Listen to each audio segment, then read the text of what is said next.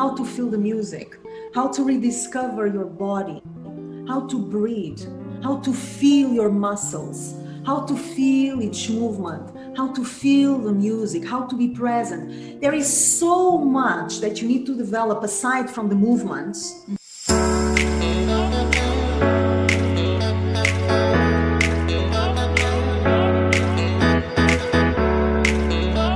Hey everyone, namaste first of all to Joana Sahira, who is connecting directly from Lisbon, Portugal. Yeah, yes. So I am super glad, Joana, for accepting our offer to come as a guest on our show called Abel Nari.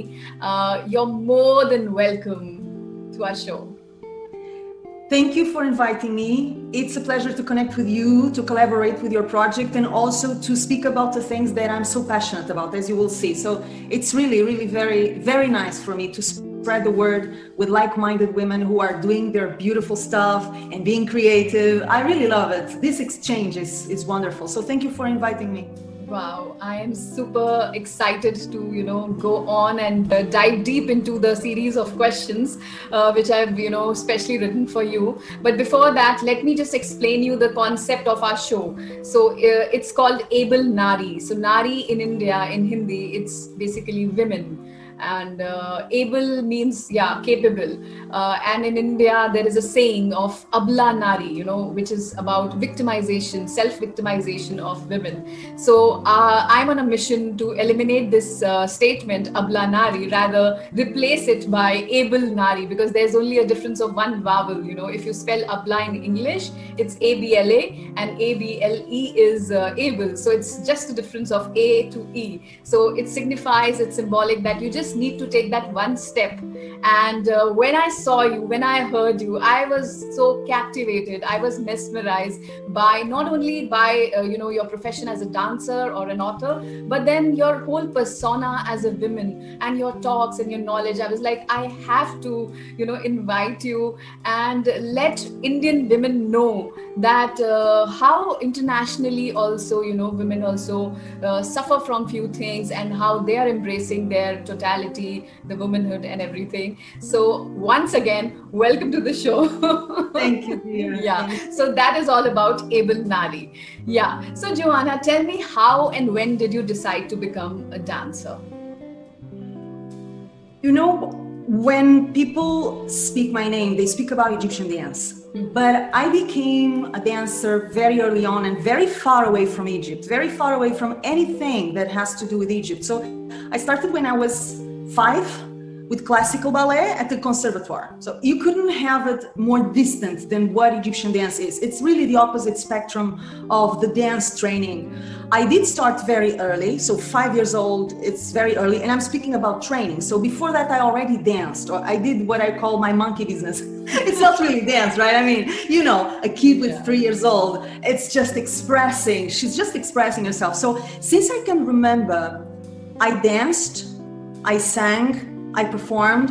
I had this desire, this need to express myself. And dance was the easiest, most fluid way of expression for me. So it never even occurred to me, oh, this is dance or this is not. I just danced naturally.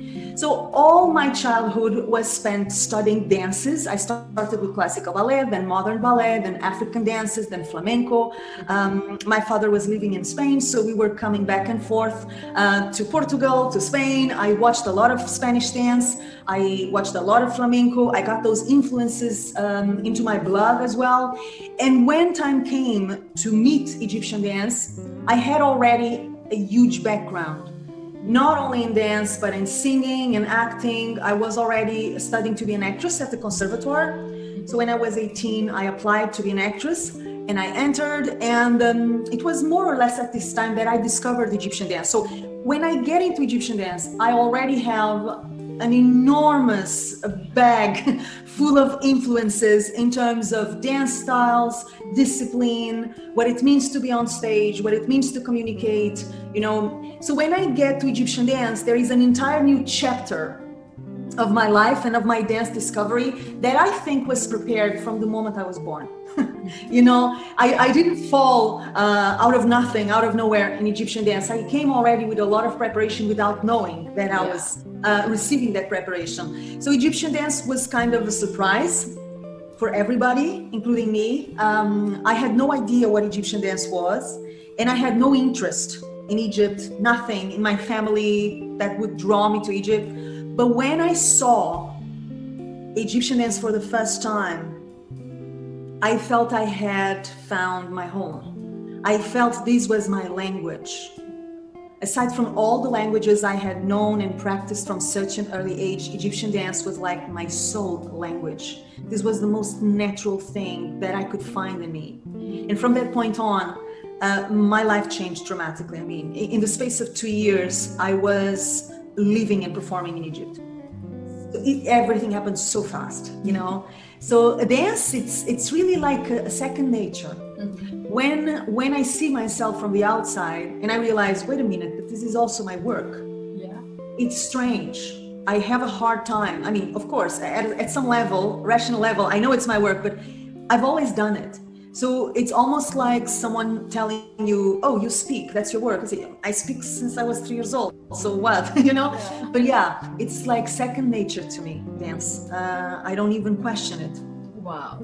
So can you just elaborate it when you say that it is a soul, you found your home and it is a second nature. So what happens? Because generally, people do not, like, they fail to associate these forms as to what it can convert into a being. So what happens to the body, mind and soul? How holistically, it can help your own being? Okay, so I'm sure you have to be very lucky with your teacher. Just as it happens with Indian dance. I studied the Indian dance, by the way. I was about to ask you that never ever Indian dance form intrigued you. I love classical Indian dances, Odissi, Bharatanatyam. I studied Bharatanatyam. I didn't go for it because that would be another life. You cannot do it like a hobby. I mean, you go deeply into it and it's like an entire life to master. But I love Indian dance.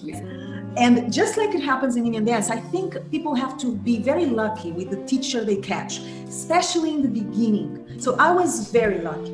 Why? Because my first teachers, and then the ones that I caught, were very special artists with real knowledge of what Egyptian dance is.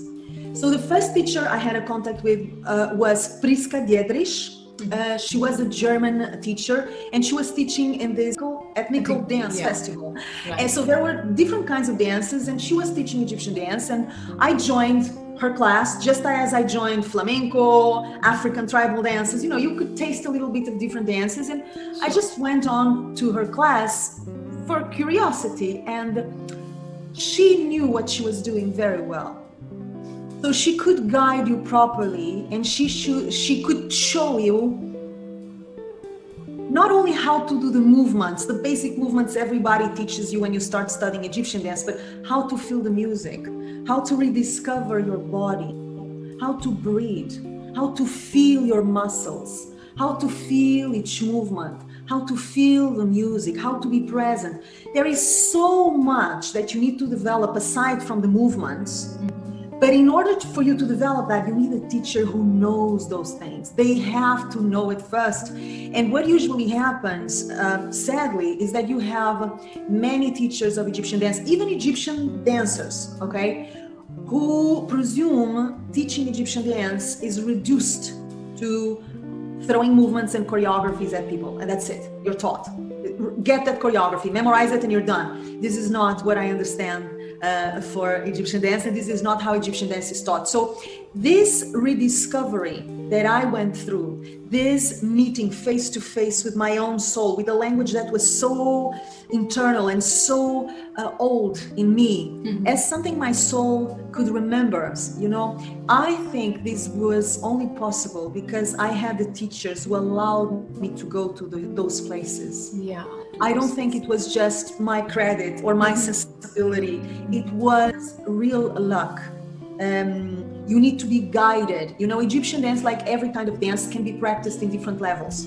We can practice it in a very low, commercial, superficial level, We can practice it like sports, we can practice it like an art form, we can practice it for competition, we can practice it in many different directions and many different levels. Mm-hmm. So depending on the teacher you go to, you're going to have it in a specific level. Mm-hmm. I was lucky, I was very blessed, because the teachers that caught me and then the ones that I chose when I knew better were the ones who carried the heritage and the wisdom of authentic Egyptian dance. I didn't lose time with superficial, uneducated teachers, which is something that happens today very often because there's so much offer of everything. And students nowadays are quite disoriented. So they have a lot of information, a lot of courses, a lot of festivals, but they don't know, is this good? Is this bad? Is this the real thing? Is this not? At the time when I started, there wasn't much to grab myself to. You know, I had to go to Egypt. Mm-hmm. After I met Priska and this festival,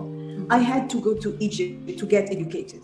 So there was not online courses like today. There weren't festivals like today. The market was so small. But the good thing is that it forced me to go to the root. I went all the way to Egypt.